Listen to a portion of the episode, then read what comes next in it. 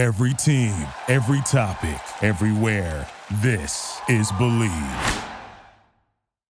The wait is finally over. Football is back. You might not be at the game this year, but you can still be in on the action at Bet Online. I'm supporting all my favorite Bay Area teams. Who are you rooting for? From game spreads and totals to team player and coaching props, BetOnline gives you more options to wager than any place online. There's always the online casinos as well. They never close. So head to betonline.ag today and take advantage of all the great sign-up bonuses. Again, that's betonline.ag and sign up today. BetOnline, your online sportsbook experts.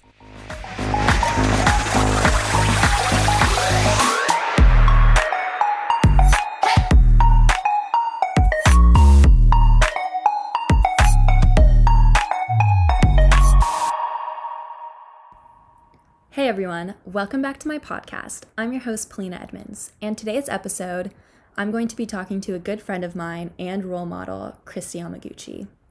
So, Kristi's from the Bay Area, and as a Bay Area native myself, I've always looked up to Kristi for her endeavors both on and off the ice.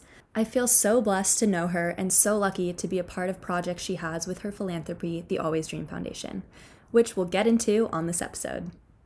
But before I begin, a quick word from my sponsor. Today's show is presented by Beachly, who I'm super excited about because I live near the beach and I love the beach style. Beachly is a box of beach inspired apparel and accessories delivered four times a year. With Beachly, you get six to eight pieces of premium apparel, and proceeds from each box sold funds beach cleanups by Heal the Bay. You choose either quarterly or annual payments for your subscription, and you can also cancel at any time.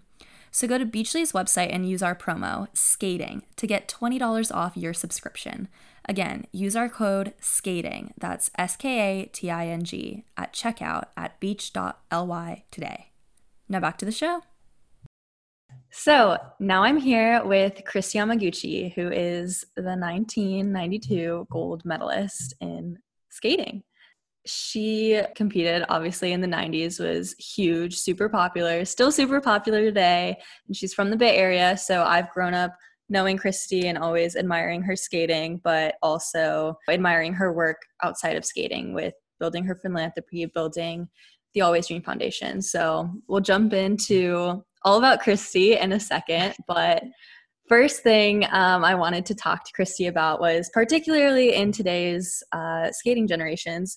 You know, in the 90s, you did the triple lutz triple toe at the Olympics, which was super impressive. And it was always this big element that was kind of separating, I feel like, top ladies from the rest because of the skill required to be able to do two triples in a row in combination. So, do you think that it is something that separates high level skaters and do you think that it's something that should still be of value in today's skating? Um, yes uh, definitely. I think um, you know having something to kind of differentiate the skaters technically uh, is definitely needed. And you know i think you don't have to go crazy and have every single jumping pass be a triple triple combination but um, I think when you can demonstrate a cleanly landed, you know, jump combination or uh, jumping pass that, you know, is maybe something very few of the other competitors can do, then then why not showcase that? Right. Yeah. So you worked your full career with Christy Ness. How many years did you skate with Christy as your coach? Wow. Let's see. So I started with when I was um, actually nine years old and um, wow. we are at uh, a skating clinic that was taking place, and there were several other coaches that who were there, like Carlo Fassi and Christy was there, and um, I think like John Nicks. So uh, a really incredible group of of coaches, and I think at nine it was like she said, Hi, I'm Christy. And I was like, Oh, I'm Kristi too. Um, but knowing she was in the Bay Area at the time, she had a lot of the top skaters uh, nationally. And so I started training with her. And really, she kind of took my technique and broke it down. And I, I relearned a lot of my jumps because when I when I went to her, they were cheated and um, probably i mean obviously not the greatest technique because i wasn't pulling in and doing the jump the air position properly so So she really took me from the ground up. Yeah, that's amazing.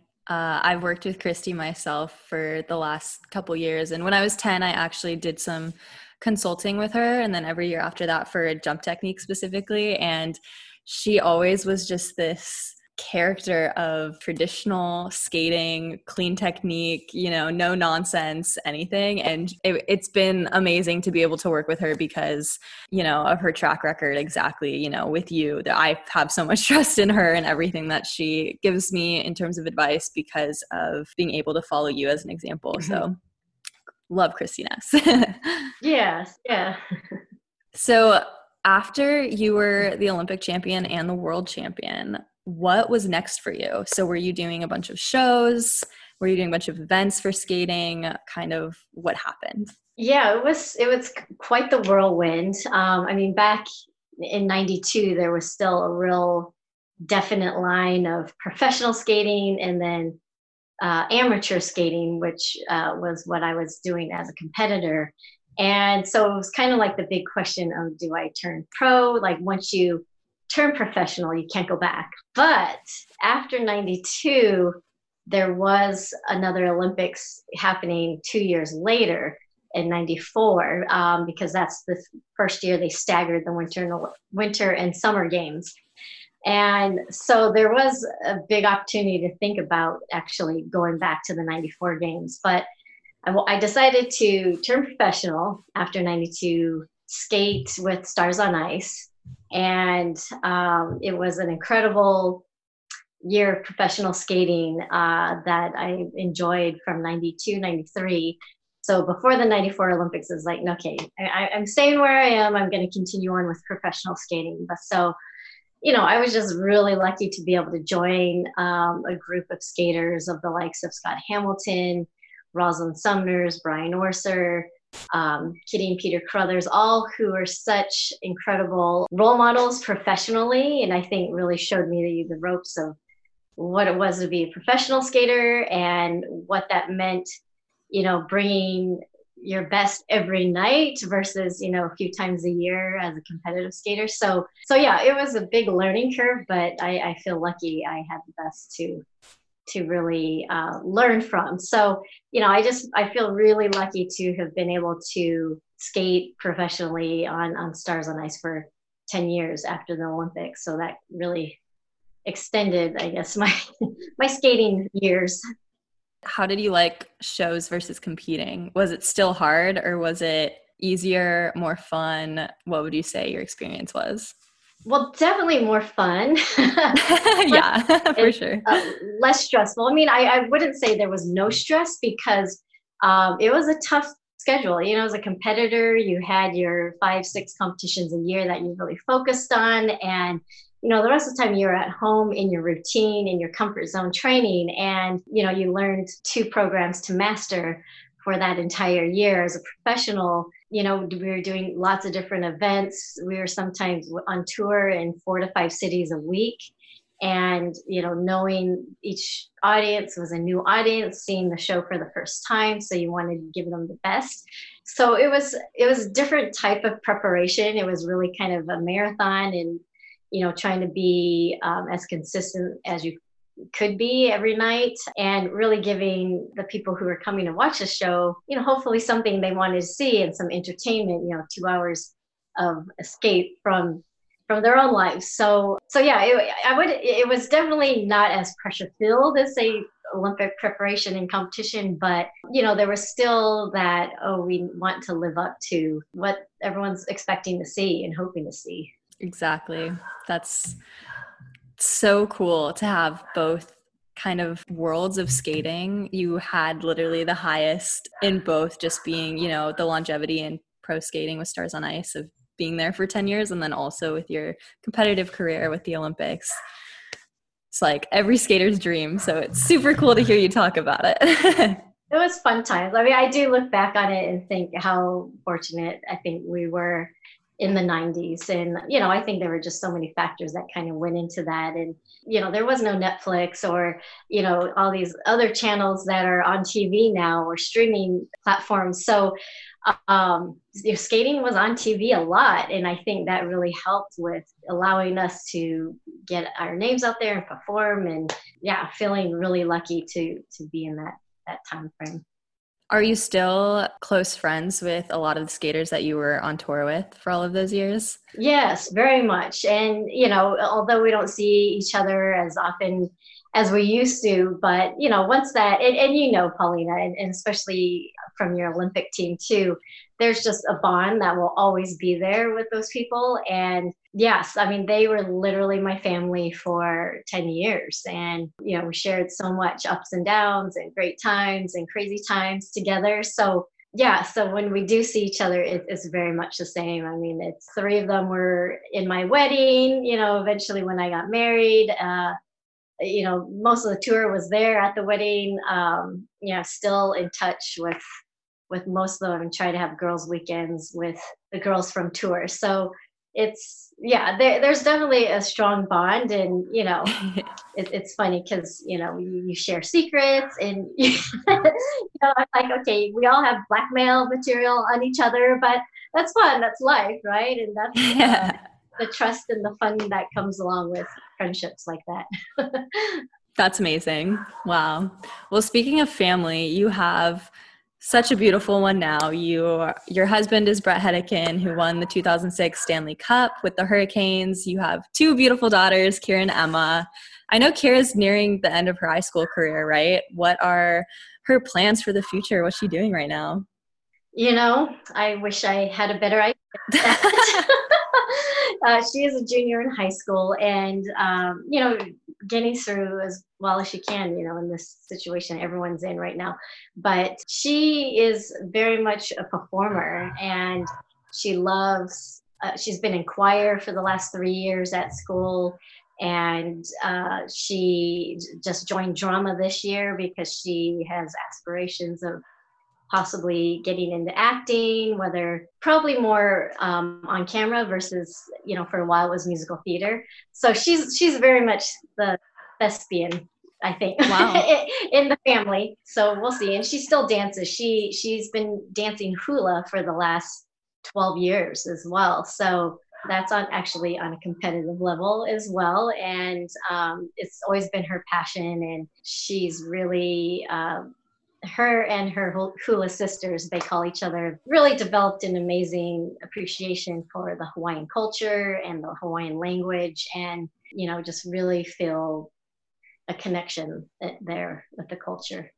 That's so amazing. Wow. Well, it sounds like she has a lot going on with all of her different interests and all of her different talents. So that's awesome to hear. And then, of course, your youngest daughter, Emma. She's a beautiful little skater, and I've so enjoyed working with her on the ice for the Always Dream Foundation with the little shows that we've done around the Bay Area. So I'm hoping that she's doing well as well.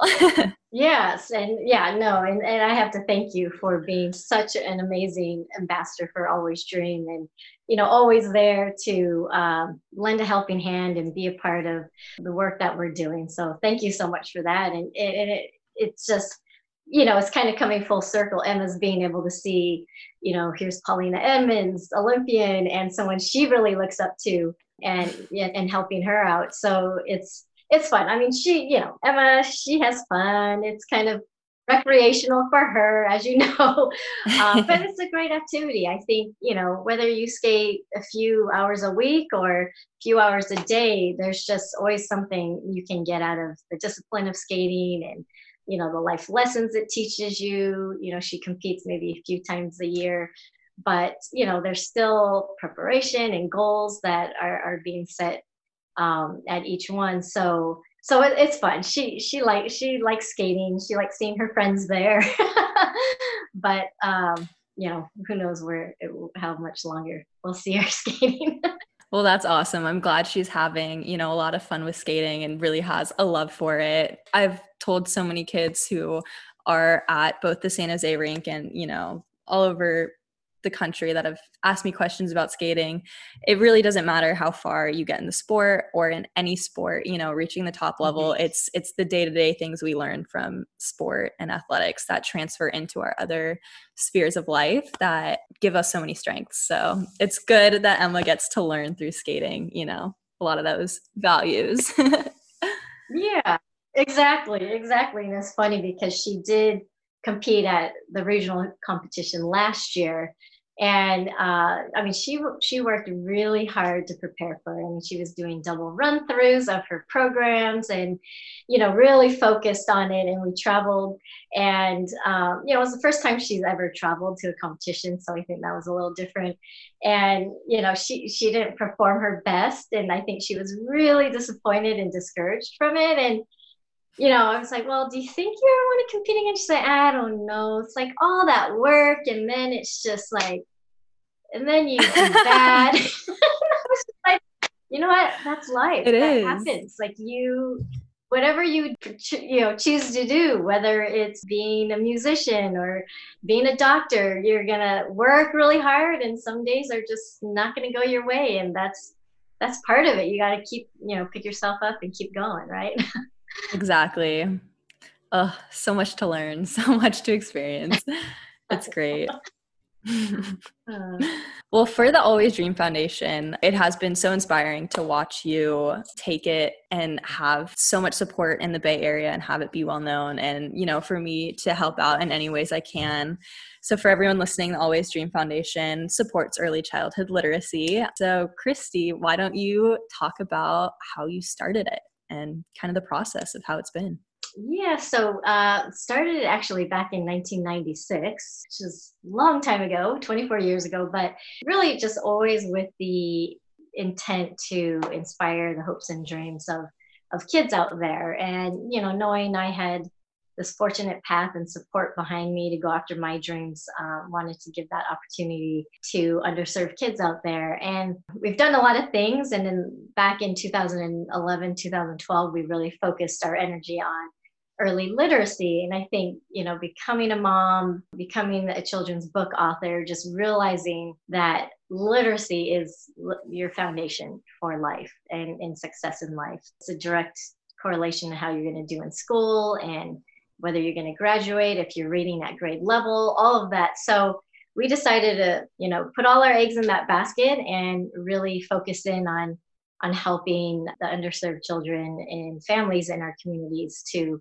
have access to books and access to family engagement support to really help the, the families out there learn and understand how they can you know be a part of the child's learning at home and then you know, and also expose them to 21st century technology. So as we've seen this year, it's been like more uh, the need for you know that that digital divide is is become more apparent, and the need for support with that 21st century technology is is greater than ever with the distance learning. So so we're really excited to be able to um, offer those tools and and that family engagement support to get the kids off on the on the right foot.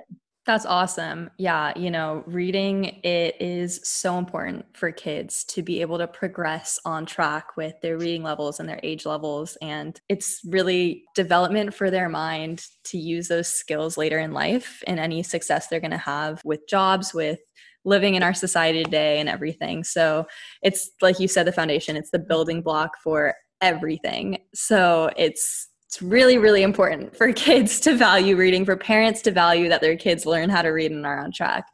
So how many schools across the bay area and i know you're also in hawaii and i think schools in arizona maybe? Arizona too. Yeah yeah, yeah. how many schools? Um, over the last what has it been like nine years now we've been up in up to 27 schools. And the last two years we have redesigned our program and really streamlined it to become more efficient and more effective. So uh, we've relaunched the new program and we're currently in 10 schools and that's throughout uh, the bay area arizona and hawaii again. So uh, over 600 students this year. You know, it, has been a crazy year, as everyone knows, and I think a lot of questions up there, especially in the nonprofit world. Um, how to keep going during a COVID situation.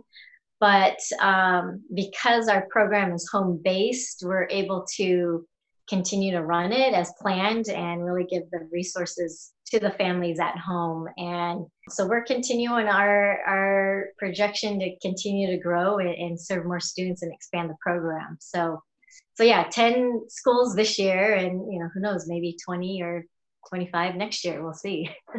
that would be so awesome. Wow.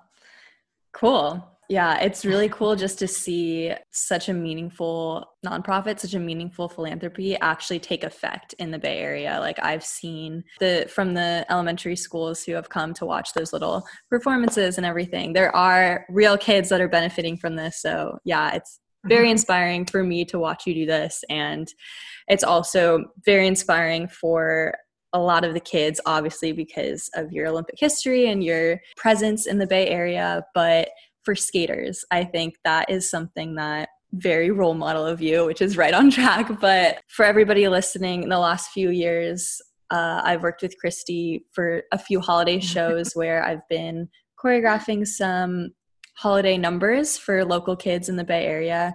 Um, in San Jose and in other areas. And we do a little holiday performance in outdoor rinks throughout the Bay Area. And there has been some elementary schools that will come and watch and then the girls will help them skate and everything. And so it I know it's been really fun for me, obviously, because I get to choreograph and make the kids all be characters but um, i know it's just so special for them to be a p- part of a project that is so meaningful and it lets them perform for a good cause um, and so i've had a lot of fun creatively putting it together and you know i think the kids are just super appreciative of you, Kristi, for letting it happen and helping us do that. So thank you. I wanted to thank you for that. No, you're welcome. And, and thank you again. I think your talent goes beyond being a skater yourself. And I think your dedication and your love for the sport truly comes out because when you are working with the younger kids and teaching them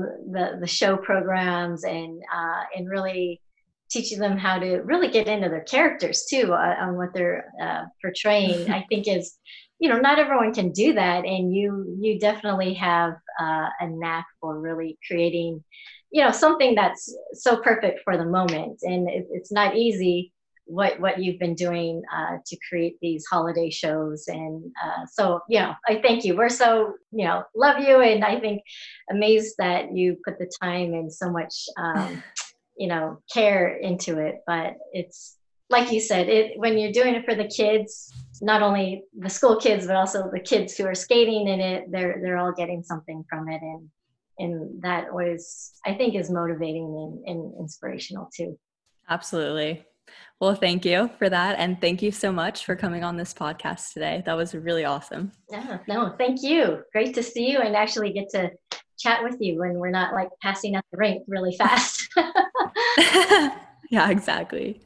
Thanks for listening to this episode. I hope you enjoyed it. Please give me a rating, give me a review, give me a subscribe, and follow me on my Instagram. That's where I'm promoting this. My username is at Polina Edmunds. And keep letting me know what topics you want me to discuss, who you want me to bring onto the show, and I can't wait to talk to you guys next week.